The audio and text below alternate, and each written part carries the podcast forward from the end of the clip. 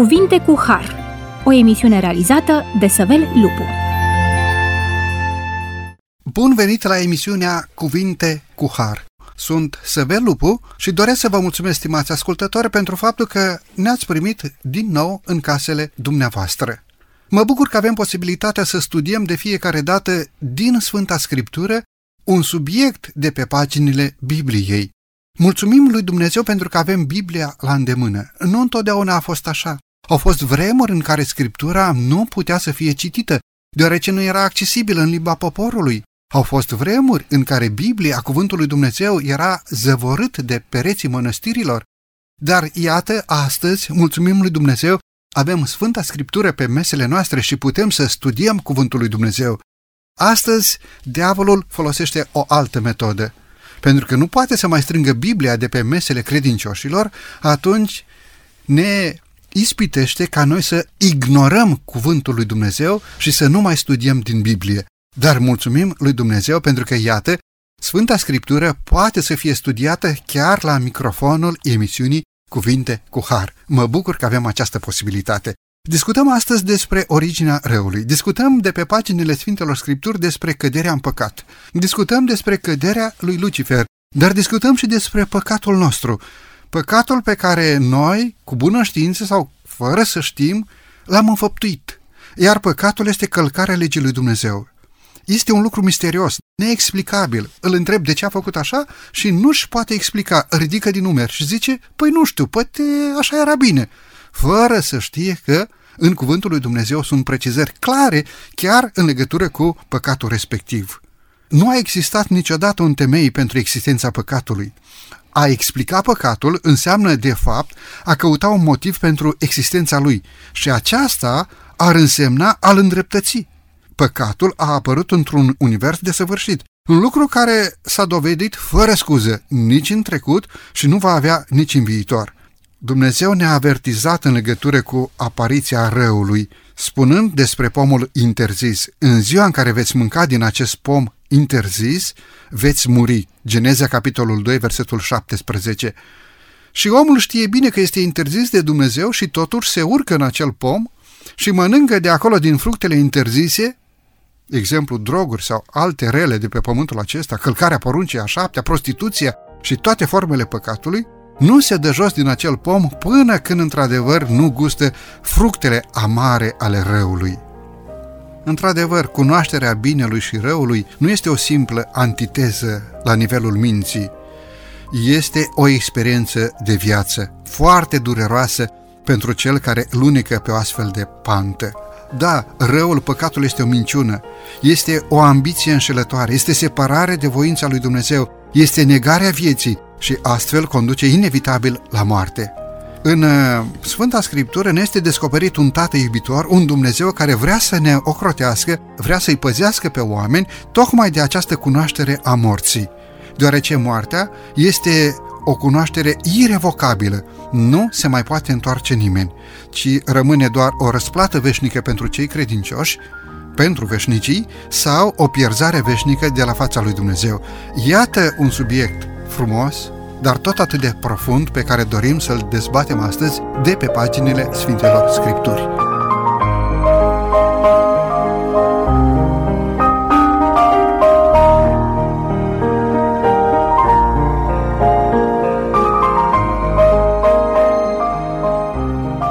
Discutăm astăzi împreună cu domnul pastor Huian Olivian. Domnule pastor, bine ați revenit la microfonul emisiunii Cuvinte cu Har. Bine v-am regăsit. Domnule pastor, pășim în emisiunea de astăzi prin a încerca să dăm o definiție păcatului, cu toate că nu avem definiții pentru păcat. Păcatul este un intrus. Păcatul este misterios de neexplicat, cum spuneam și în introducerea emisiunii. Totuși, ce ne spune Sfânta Scriptură despre păcat? Ce este păcatul? Da, bine, bine ați punctat. Păcatul este un intrus, este ceva pe care atunci când încerci să-l uh, justifici sau să încerci să găsești cauzele pentru care a apărut, practic începi să-l scuzi. Dar asta nu ne împiedică să căutăm în Sfintele Scripturi o definiție a păcatului. Ce este păcatul? E foarte important pentru noi să-l înțelegem, pentru că apoi uh, Noi avem de luptat împotriva lui și dacă nu știi ce te lupți, ți-e greu să lupți. Sfânta Scriptură ne-a pus la dispoziție mai multe uh, explicații ale păcatului și, așa cum spunea Moise pe vremuri, lucrurile descoperite sunt ale noastre și ale copiilor noștri. Uh, lucrurile ascunse sunt ale lui Dumnezeu, e adevărat. Dar dacă sunt descoperite în Sfânta Scriptură, este privilegiul nostru să le studiem și să le înțelegem. Dacă ar fi să dăm o definiție așa scurtă a păcatului, cu toate că vom vedea Sfânta Scriptură folosește mai, mult, mai multe cuvinte pentru, pentru păcat.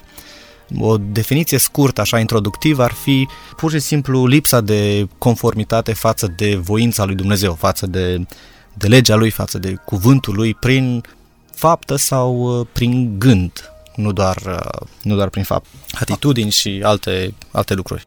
Apostolul Pavel spune foarte clar în Romani, capitolul 3, versetul 23, căci toți au păcătuit și apoi avem o scurtă definiție, după cum bine ați zis, și sunt lipsiți de slava lui Dumnezeu. Deci, păcatul este a fi lipsit de slava lui Dumnezeu. Îngăduiți-mi să zic, a călca în picioare slava lui Dumnezeu, a călca în picioare poruncile lui Dumnezeu, a neglija revelația divină, a-L da deoparte pe Dumnezeu din viața ta. Spunea Nicolae Berdeaev că păcatul nu constă doar în nesupunerea la poruncile divine, ci în servilitate, în pierderea libertății, în supunerea față de o lume inferioară, altfel spus, în ruperea alianței teandrice, îngăduiți-mi să zic, ruperea legăturii cu Dumnezeu. Apoi îmi place și definiția lui Wurmbrand. Păcatul este o nebunie, o, îmbolnări, o îmbolnăvire a minții, cancerul sufletului. Chiar Ioan Gură de Aur, marele teolog Ioan Gură de Aur spunea, este nedreptate. Cine păcătuiește, fie se nedreptățește, fie se nedreptățește pe sine, fie nedreptățește pe altul. De altfel, dacă ne uităm în Sfânta Scriptură, descoperim faptul că păcatul este lipsa de conformitate față de legea morală a lui Dumnezeu. Este imoralitate față de Dumnezeu. Este neascultare față de cuvântul lui Dumnezeu cum bine ați zis, prin faptă sau prin gând, prin comportament, prin atitudine. Este o alegere contrară voinței lui Dumnezeu. De neexplicat, fără putere de înțelegere, dar de atâtea ori împlinită în viața omului. Domnule pastor, pentru a intra în uh, tema de astăzi un pic mai profund, păcatul s-a născut pe pământul nostru sau s-a născut în altă parte? Și dacă Sfânta Scriptură ne spune că păcatul s-a născut la tronul lui Dumnezeu. Cum adică păcatul a luat ființă la tronul lui Dumnezeu? Pentru că știm că Dumnezeu a creat în, în mod desăvârșit curat, frumos, în mod unic pentru slava lui Dumnezeu. Cum de s-a născut acolo acest firicel de neascultare care a devenit poate ca un fluviu de, de rău, un potop de blestem peste pământul nostru? Da, mi-ați spus o întrebare foarte, foarte grea.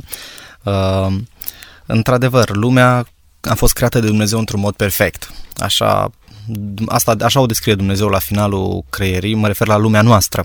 Dar, uh, dar amite, uh, știm că păcatul nu are origine aici pe pământ, ci are origine în ceruri, uh, odată cu căderea lui Lucifer. De asta e și mai greu de înțeles. Aici, pe pământ, e ușor de înțeles cum a apărut păcatul, diavolul a venit, a ispitit, oamenii au acceptat și păcatul a intrat în lume. Dar cum a intrat în univers, într-adevăr, e o, e o întrebare la care uh, nu avem răspuns. Cum anume să se nască în inima unui om, unui, unei ființe, scuzați, uh, desăvârșite, într-un context desăvârșit, la tronul lui Dumnezeu, cum se poate ca în, în, în inima unei astfel de ființe create de Dumnezeu să se nască uh, păcatul, să se nască astfel de dorințe egoiste care să conducă la păcat. E, e imposibil. De aia până și să, să înțelegem. De asta și Dumnezeu, când vorbește despre căderea lui Lucifer în Isaia, capitolul 14, cum de ai căzut din cer? Cum s-a întâmplat? Cum ai fost la, aruncatul la pământ, biruitorul neamurilor? Cum? Și apoi spune, tu zicea inima, inima ta, uh, mă voi sui, voi fi. Uh, aici spune deja că gândurile respective erau în inima lui, dar cum au ajuns acele gânduri să pună stăpânire pe, pe ființa aceasta desăvârșită, e greu de înțeles. Dar totodată aici avem o lecție pentru noi. Păcatul este atât de misterios și atât de subtil și apare când nu te aștepți. Când zici, ok, aici sunt, uh, sunt sigur, nu sunt în siguranță, atunci poate să apară. De aceea ai nevoie de veghere continuă. Practic este o taină pe care noi oamenii nu o putem explica decât atât cât ne-a descoperit Dumnezeu în Sfânta Scriptură. Ori în Sfânta Scriptură avem câțiva termeni în legătură cu păcatul, mă gândesc la ceea ce am spus din Romani, capitolul 3, versetul 23, parabasis, adică înstrăinare de legea lui Dumnezeu, călcare legii lui Dumnezeu, a călca în picioare o normă morală, o normă acceptată de Dumnezeu și de societate în același timp. Ne uităm un pic și la Roman 5 cu 14. Tu care te fălești cu legea, ne cinstești pe Dumnezeu prin călcarea acestei legi. Deci păcatul înseamnă parabasis, călcarea legii lui Dumnezeu. Și apoi sunt alte multe versete care ne vorbesc despre faptul că păcatul este înstrăinare de Dumnezeu o atitudine pe care noi nu o putem explica, este o taină pe care noi o înțelegem doar în măsura în care aceste versete ale Sfintelor Scripturi ne vorbesc despre ceea ce înseamnă înstrăinare de Tatăl nostru Ceresc. Care alți termeni îi mai găsim în Biblie în legătură cu călcarea legii lui Dumnezeu, cu păcatul? Cel pe care îl găsim cel mai des în Sfânta Scriptură Uh, frecvența cea mai mare, cel puțin în Noul Testament ne referim acum, este termenul grecesc hamartia, uh, care se găsește de 175 de ori în Noul Testament. Și când ne gândim că Noul Testament vorbește, are ca temă principală lucrarea lui Isus și combaterea păcatului, nu descrierea păcatului și totuși găsim un astfel de termen care se întâlnește de atât de multe ori, ne dăm seama că e clar că avem o lecție de învățat acolo, e un cuvânt important pentru noi, eh, pentru noi creștinii. Și acest cuvânt înseamnă, la, la origine, hamartia înseamnă să greșești ținta. Pur și simplu este ca și cum tragi la țintă cu arcul și săgeata nu nimerește ținta, ci pur și simplu se dă departe. De asemenea, e un cuvânt foarte folosit și uh, îl găsim, de exemplu, în uh, 1 Ioan capitolul 1, versetul 9, dacă cineva a păcătuit, dacă cineva a arătat uh, ținta în felul ăsta, uh, avem la Tatăl un mijlocitor. Dar de asemenea, acest cuvânt denotă și uh, decizia omului de a fi ostil lui Dumnezeu. Așadar, nu e doar un, un păcat doar din greșeală, se întâmplă să greșești, să ratezi ținta, dar denotă și, și decizia de a fi ostil lui Dumnezeu. E o decizie deliberată de a nu ajunge la standardul lui Dumnezeu. Vedeți că Sfânta Scriptură face o diferență foarte clară între hamartia sau anomia, dacă nomos este lege, anomia fără lege și iertarea greșelilor. Deci între o călcare cu voință, o înfăptuire cu voință, la care participă voința umană a păcatului și o greșeală involuntară paraptoma, dacă nu iertați oamenilor greșelile lor, nici Tatăl vostru nu vă va ierta greșelile voastre. Paraptoma, o greșeală neintenționată.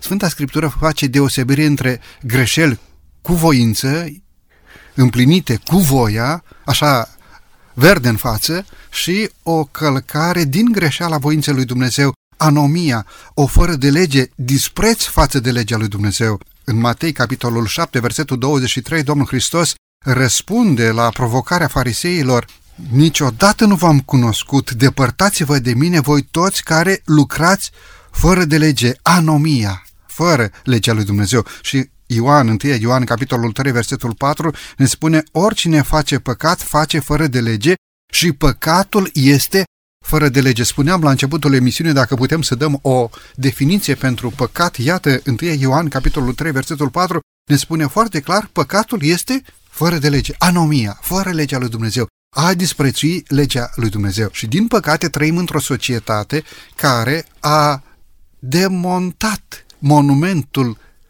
închinat poruncilor lui Dumnezeu, pentru că, spun ei, stătea împotrivă, împotriva bunei morale. Astfel, cuvântul lui Dumnezeu a fost dat deoparte și intronat egocentrismul uman. Aceasta este societatea în care noi trăim.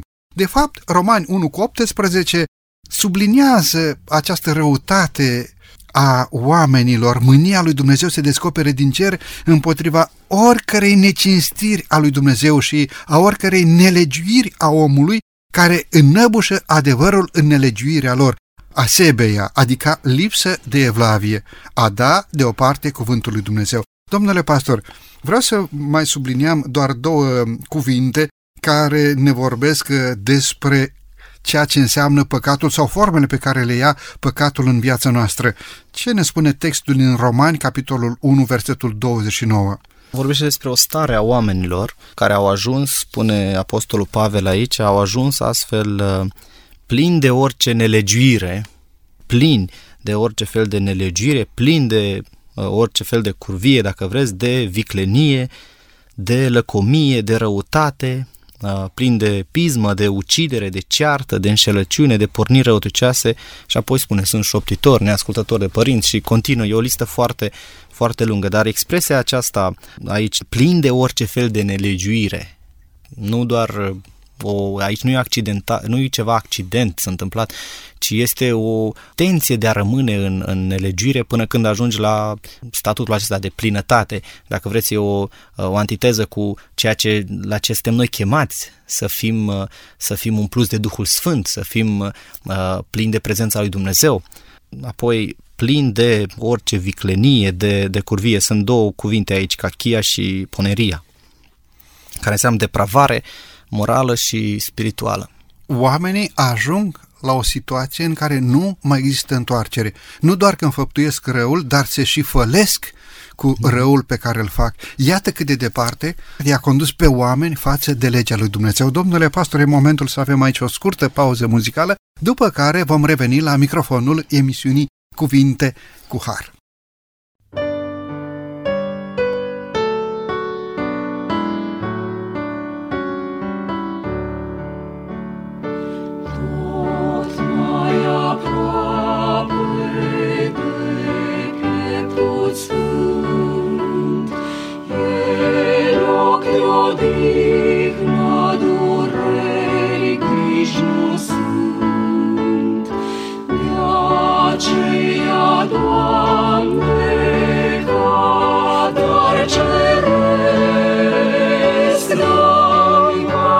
cross through.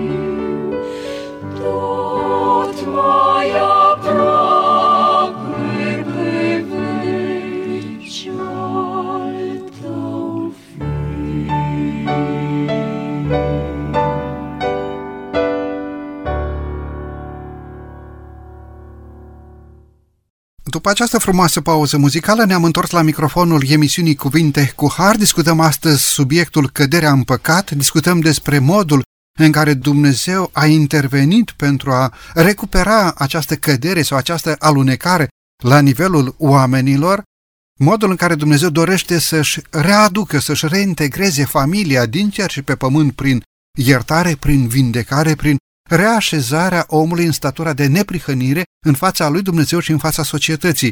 Discutăm astăzi despre păcat, despre căderea în păcat, discutăm despre rău și efectele răului. Domnule pastor, în cea de-a doua parte a emisiunii doresc să vă întreb, se poate clasifica păcatul sau păcatul simplu este păcat sub toate formele lui? Am încercat înainte de pauza muzicală să dăm câteva definiții, să subliniem câteva cuvinte din greacă, cuvinte din original care fac o anumită deosebire între o greșeală fără voie și un păcat pe care omul îl uh, execută, îl face, îl împlinește cu fruntea sus, fără niciun fel de remușcare, ba mai mult își găsește plăcere în păcatul respectiv și învață și pe alții, conduce și pe alții, măgulește și pe alții, duce în rătăcire pe alții pentru a săvârși fără de lege călcarea poruncilor lui Dumnezeu, pentru a săvârși păcat înaintea lui Dumnezeu. Dacă încercăm totuși o clasificare a păcatului, cum putem să ne exprimăm în legătură cu această călcare a voinței divine? În primul rând, uh, trebuie să afirmăm și să stabilim foarte clar că orice păcat nu contează de gravitatea sau cum îl privim noi, orice păcat, cât de mic, așa că noi spunem păcate mici, păcate mari, uh, în ochii lui Dumnezeu sunt păcate. Și fie că e un păcat mai mic, care așa îl considerăm noi mai mic, mai neînsemnat, fie că e un păcat foarte mare, dacă noi nu ne pocăim de el, adică nu ne pare rău, nu mărturisim, nu ne cerem iertare, nu rezolvăm problema, acel păcat, cât de mic ar fi, ne poate și cu siguranță ne va despărți de Dumnezeu. Cu alte cuvinte, am ales păcatul și am spus nu lui Dumnezeu.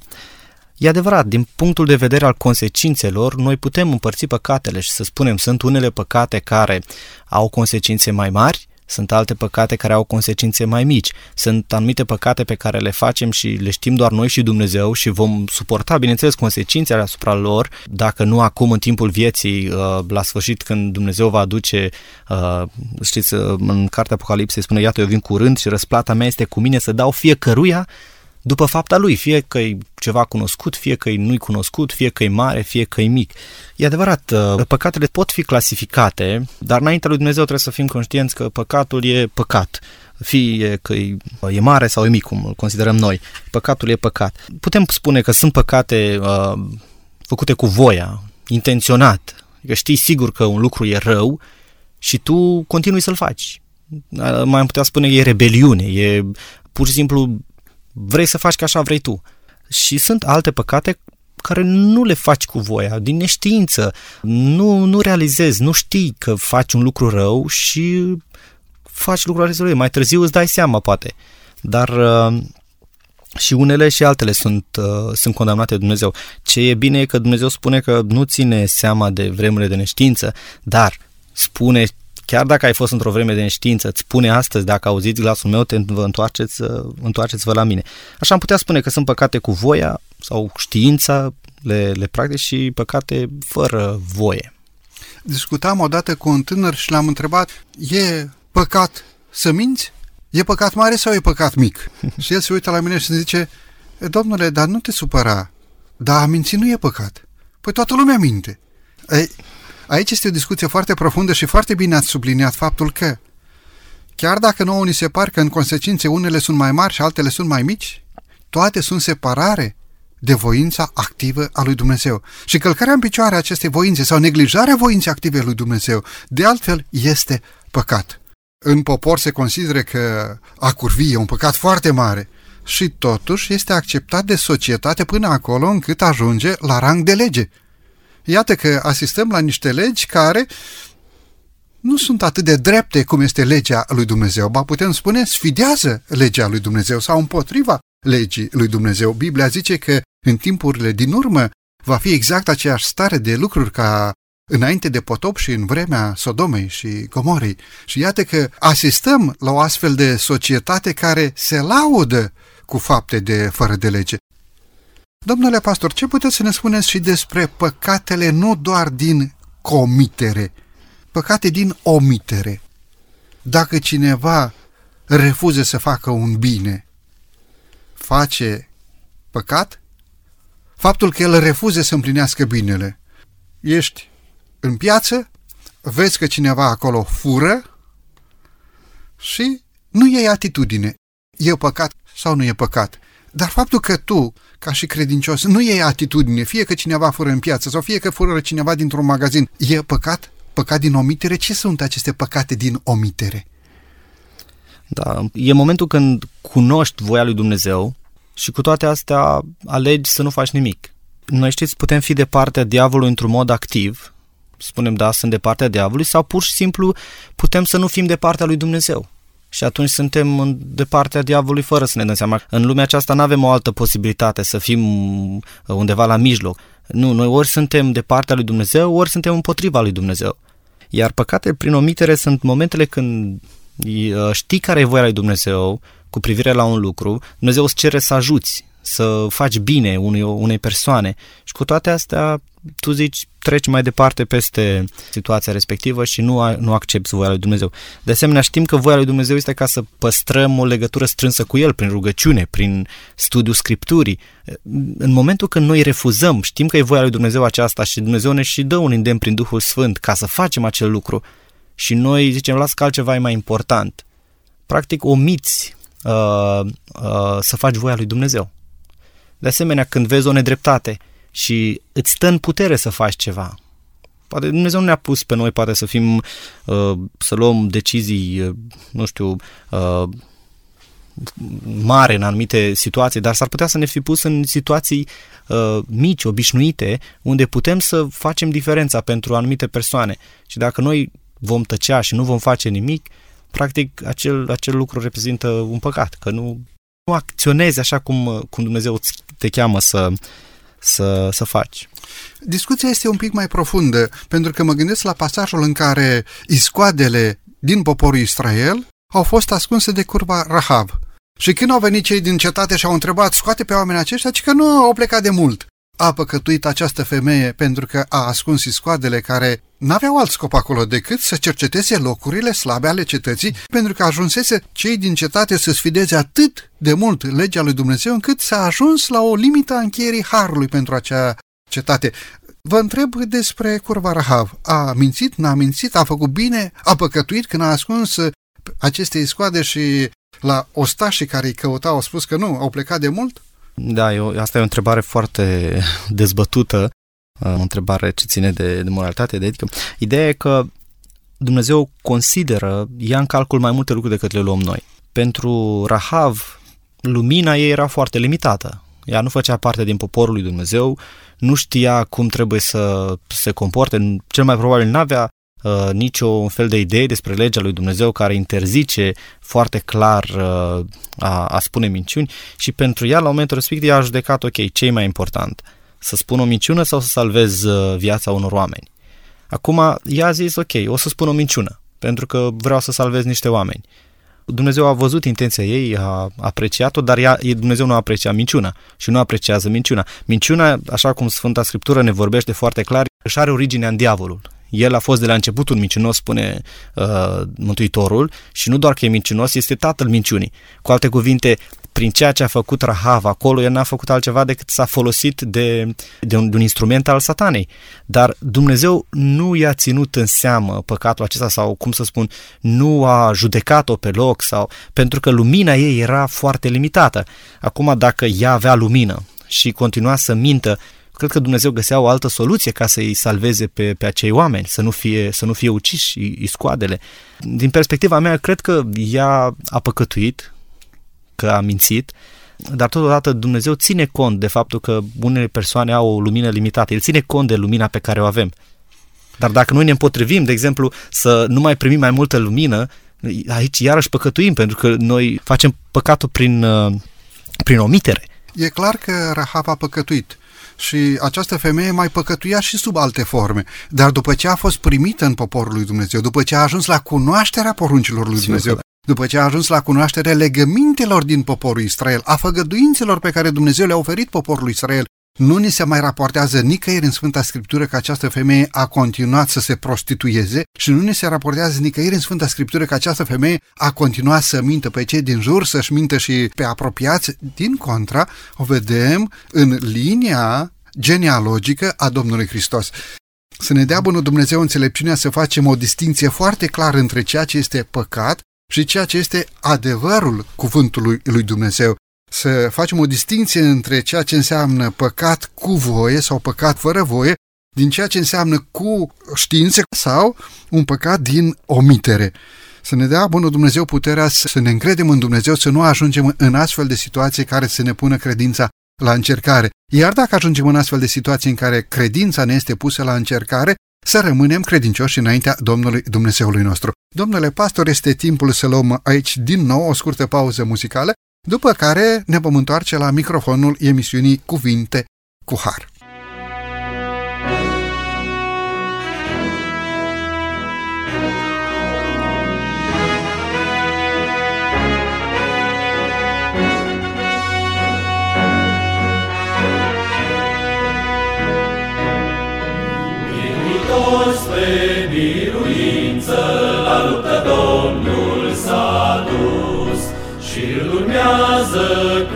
Credință întreg norodul supus. Iată cu trec printre rânduri ca un șuvoi luminos și cântă glorie slavă, biruitor e Hristos. Căci nu cei tari vor învinge atâția luptă în zadar, numai cei sfinți prin credință au biruința prin har.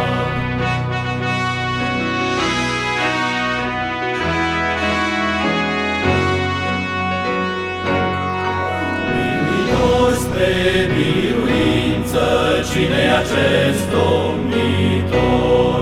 Cine s-o fără număr, slăvitul mare popor?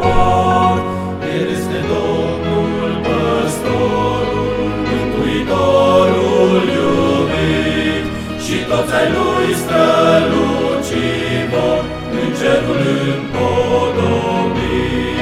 Căci nu cei tari vor minge atâția luptă în zadar, numai cei sfinți prin credință au biruința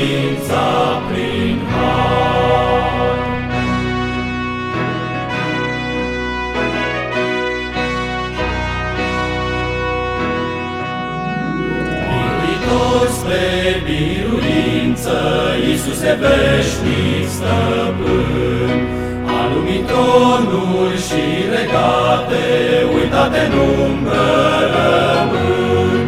Însă poporul Tău, Doamne, în veci de veci va trăi și în slăvite locașuri biruitor va sosi. Căci nu cei tari vor învinge atâția luptă în zadar, numai ce sfinți prin credință au biruința prin har. Căci nu cei tari vor vinge atâția luptă în zadar, numai ce sfinți prin credință au biruința prin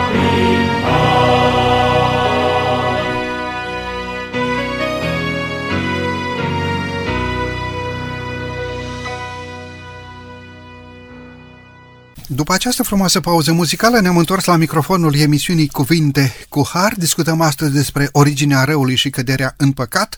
Discutăm împreună cu domnul pastor Huian Olivian. Domnule pastor, pentru cea de-a treia parte a emisiunii de astăzi, aș dori să discutăm care sunt consecințele păcatului. Sunt consecințe mai mari și sunt consecințe mai mici. Unele dintre ele trebuie să le purtăm în trupul nostru. Spre exemplu, dacă un om care a fost fătuit toată viața să nu fumeze, el a continuat și a fumat. Și a fumat în așa manieră încât și-a distrus sănătatea. Ei bine, foarte greu va mai recupera sau se va mai bucura de o sănătate deplină, deci va purta niște consecințe toată viața aceasta. Domnule pastor, care sunt aceste consecințe în domeniul sănătății fizice și care sunt aceste consecințe în domeniul spiritualității, consecințe ale păcatului. Vă rog frumos. Da, odată cu păcatul uh, lui Adam, păcatul a intrat în lume și păcatul a fost transferat ca și consecințe asupra întregii rase omenești. Noi, în momentul când ne naștem, ne naștem într-o natură păcătoasă. Uh, și vedem consecințele în viața noastră. Înclinația noastră este întotdeauna spre rău. Ne uităm la un copilaș, cât de micuț este, el deja are inclinații spre egoism, spre luptă, rar găsești o situație în care cineva, unul dintre copii, să fie altruist, așa, din, din natură. Ne naștem în această situație și împăratul David chiar spunea că în păcat m-a zămislit mama mea. Uh, așadar, din punctul de vedere al spiritualității, numai vorbind consecințele, noi nu posedăm o natură care să caute apropierea de Dumnezeu, ci posedăm o natură păcătoasă a cărei prim impuls este de respingere a lui Dumnezeu, de căutarea plinirii personale, a eului și mai puțin a iubirii care e temelia guvernării lui Dumnezeu. Asta din punct de vedere al spiritualității. Din punct de vedere, spuneați, al, al sănătății, din punct de vedere fizic, resimțim și aici consecințele păcatului. Boala a apărut odată cu, cu păcatul, avem suferințe și într-un final avem moartea. O experiență care nu exista înainte de, de, de cădere. Apostolul Pavel foarte frumos spune în Romani capitolul 6, versetul 23 că plata păcatului este moartea. E adevărat, este prima dată este o moarte biologică care suntem datori cu toții să o avem dacă Domnul Hristos nu vine în timpul vieții noastre, dar moartea finală, acea moarte a doua, cum o privește Scriptura, este consecința ultimă a păcatului. Este momentul când nu mai existi, nu vei mai exista de fel. Pierzare veșnică, veșnică de la fața lui Dumnezeu, așa zice Sfânta Scriptură, o pierzare fără întoarcere, o pierzare veșnică de la fața lui Dumnezeu. Domnule pastor, ați adus în discuție acest termen, moștenim o natură păcătoasă și pentru că aceasta într-adevăr este o consecință a păcatului, vreau să vă întreb, în același timp moștenim și păcatul adamic, există în popor această credință că noi, de fapt, tragem păcatele strămoșilor noștri, suportăm consecințele păcatelor înaintașilor noștri. Cu alte cuvinte, suportăm consecințele păcatului adamic, adică Adam a păcătuit, iar noi tragem consecințele. Purtăm vinovăția păcatului adamic sau doar purtăm cu noi o natură păcătoasă, niște urmări ale degradării biologice? Vă rog frumos. Păcatul adamic, în primul rând, nu există nicăieri în Sfânta Scriptură o referire exactă la, la termenul acesta. Mai mulți teologi de-a lungul și interpreția Scripturii de-a lungul vremurilor au uh, uh, interpretat niște pasaje din Scriptură într-un mod greșit și au ajuns la concluzia că noi, într-adevăr, moștenim, că noi moștenim nu doar o natură păcătoasă, ci moștenim uh, păcatul lui Adam care se transferă asupra fiecarei ființe omenești. De asta copiii, imediat după ce sunt născuți, trebuie să fie botezați de aici a, a apărut și această eroare doctrinară, această erezie, că în Sfânta Scriptură găsim doar botezul prin scufundare la vârsta maturității. A apărut această erezie tocmai datorită faptului că s-a plecat de aici. Ok, ne naștem cu acest păcat și atunci imediat trebuie botezați copii, dacă mor, să nu cumva să, să fie pierduți.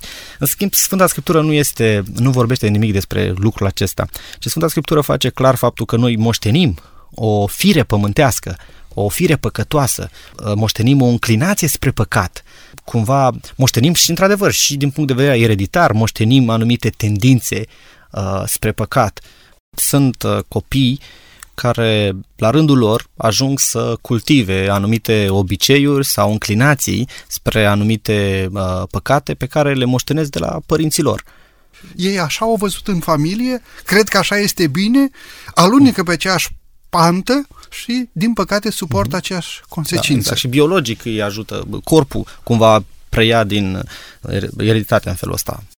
Dacă vorbim despre aceste consecințe ale păcatului, vedeți, ă, această stricăciune adusă în lume prin poftă conduce la simțăminte de vinovăție, iar vinovăția ne conduce la simțăminte de înstrăinare de Dumnezeu, te înstrăinezi de semeni, te înstrăinezi de tine însuți până la urmă. Nu ai liniște, devii rob a patimii respective, devii sclavul propriilor patimi, iar această sclavie aduce suferință, aduce orbire morală, aduce orbire spirituală, aduce separare de Dumnezeu, separare de izvorul vieții, Astfel, ajungi în anticamera pierzării veșnice de la fața lui Dumnezeu. Domnule pastor, cine aduce răscumpărare? Nu vreau să discutăm doar despre diavol, despre păcat, despre efectele păcatului, despre consecințele păcatului și tot așa mai departe. Vreau să vorbim despre răscumpărarea noastră prin Isus Hristos, Domnul, Cel care a biruit păcatul. Vă rog frumos! Așa este. Sfânta Scriptură tratează mai mult uh, problema rezolvării păcatului decât păcatul în sine. Nu găsim în Sfânta Scriptură o doctrină foarte clară pusă la punct a păcatului, dar ni se dau detalii. Însă în ceea ce privește mântuirea, răscumpărarea prin Domnul Hristos, Sfânta Scriptură are foarte multe de spus. După ce ni se spune faptul că plata păcatului este moarte, de exemplu Romani capitolul 6, versetul 23, imediat contrabalansează și spune ok, plata păcatului este moartea, dar darul uh, fără plată a lui Dumnezeu în Hristos este viața veșnică în, în Mântuitorul nostru. Lucrul acesta este extraordinar. Scriptura vorbește foarte mult despre răscumpărarea care este în Isus Hristos.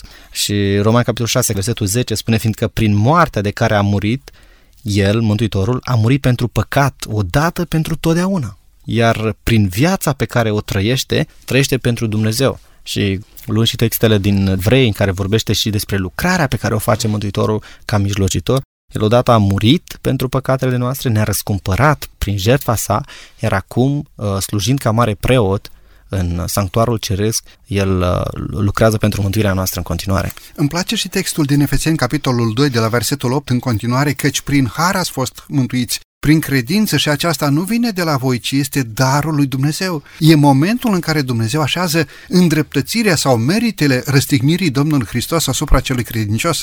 Îndreptățirea prin credință, într-adevăr, este un moment, dar lucrarea de sfințire a vieții, lucrarea de întoarcere spre Dumnezeu, lucrarea de biruință asupra păcatului este o lucrare de o viață întreagă. Sfințirea nu este o haină așa pe care un păcătos să o îmbrace peste păcatul lui, un bețivan să se îmbrace cu o haină de neprihănire, dar el rămâne tot bețivan. Asta nu este sfințire. Este acel proces prin care omul se luptă cu patimile lui să ajungă biruitor prin harul lui Dumnezeu nici măcar să nu se uite la vin care înțeapă ca un basilic, așa spune Sfânta Scriptură.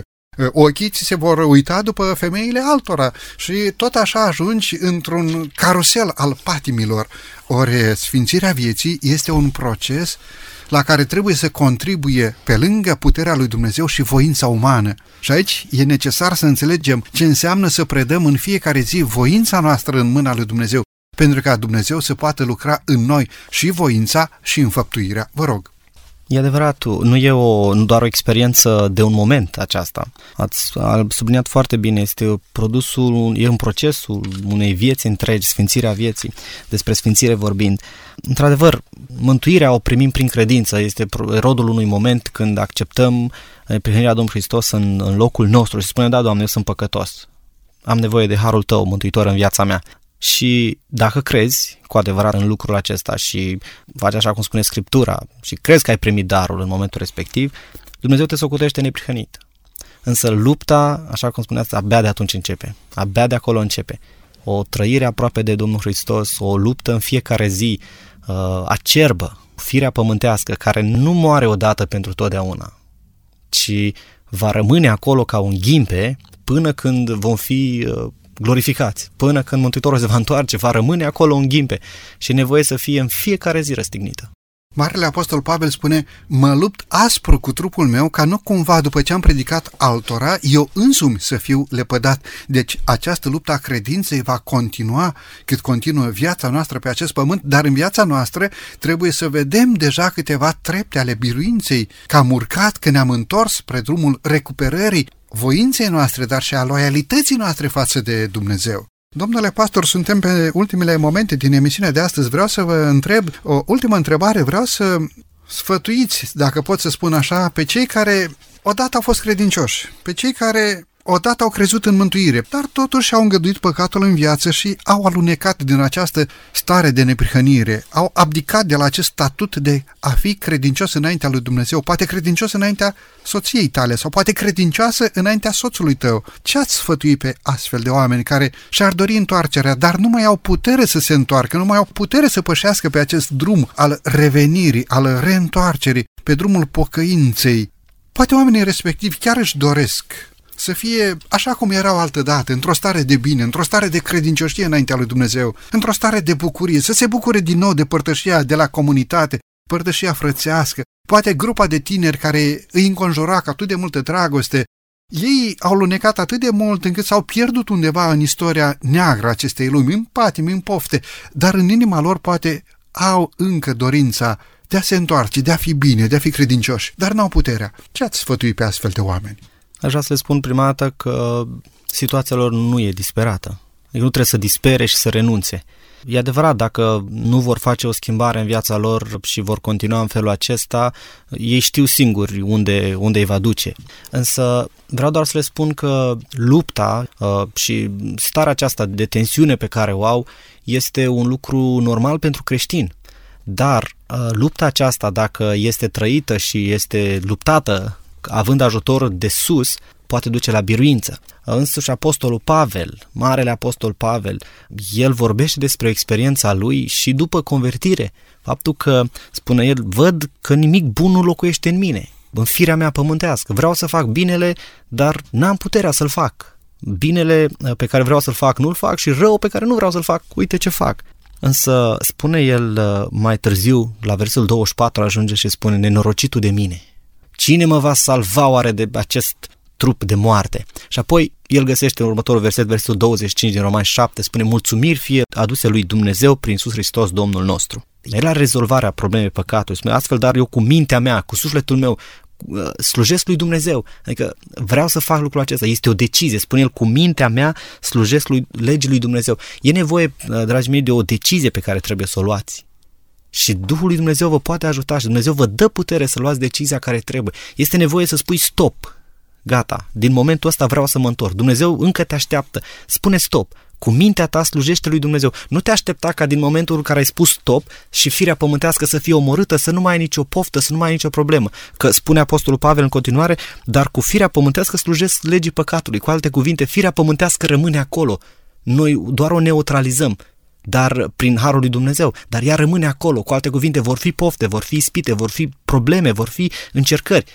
Dar dacă tu ai luat decizia cu mintea ta să slujești legii lui Dumnezeu, cu alte cuvinte, ai luat decizia și ai început să faci practic, ai făcut primul pas. Și anume, cred că primul pas pe care trebuie să-l facem și să-l facă cei care își doresc lucrul acesta este să plece genunchiul înaintea lui Dumnezeu. Și să spune, Doamne, sunt nenorocit, am nevoie de Tine și arată-mi ce, ce trebuie să fac. Deschide Scriptura, roagă-te, vorbește cu Dumnezeu. Vei observa când vei deschide Scriptura și când vei vorbi cu Dumnezeu în rugăciune, că El e acolo, te așteaptă măreția lui Dumnezeu stă în faptul că niciodată nu stinge acel muc care încă mai arde și nu rupe, nu zdrobește acea trestie frântă. Sunt două expresii din Sfânta Scriptură care ne spun că Dumnezeu așteaptă până la capăt pentru că s-a jertfit până la capăt, iartă până la capăt pentru că din palmele sale răstignite la Golgota a curs ultima picătură de sânge.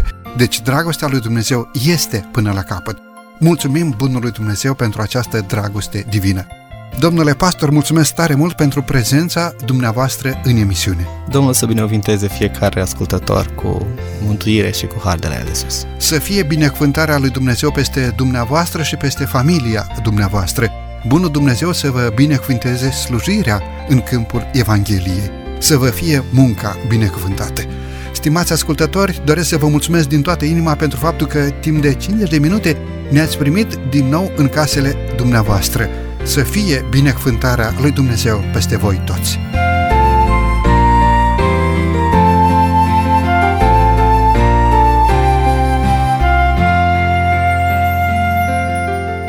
De la microfonul emisiunii Cuvinte cu Har, Săvel Lupu, iar din regia tehnică Nelu Lobaș și Cătălin Teodorescu, vă mulțumim pentru atenția acordată. Până data viitoare, binecuvântarea Domnului să fie peste noi. La revedere și numai bine tuturor!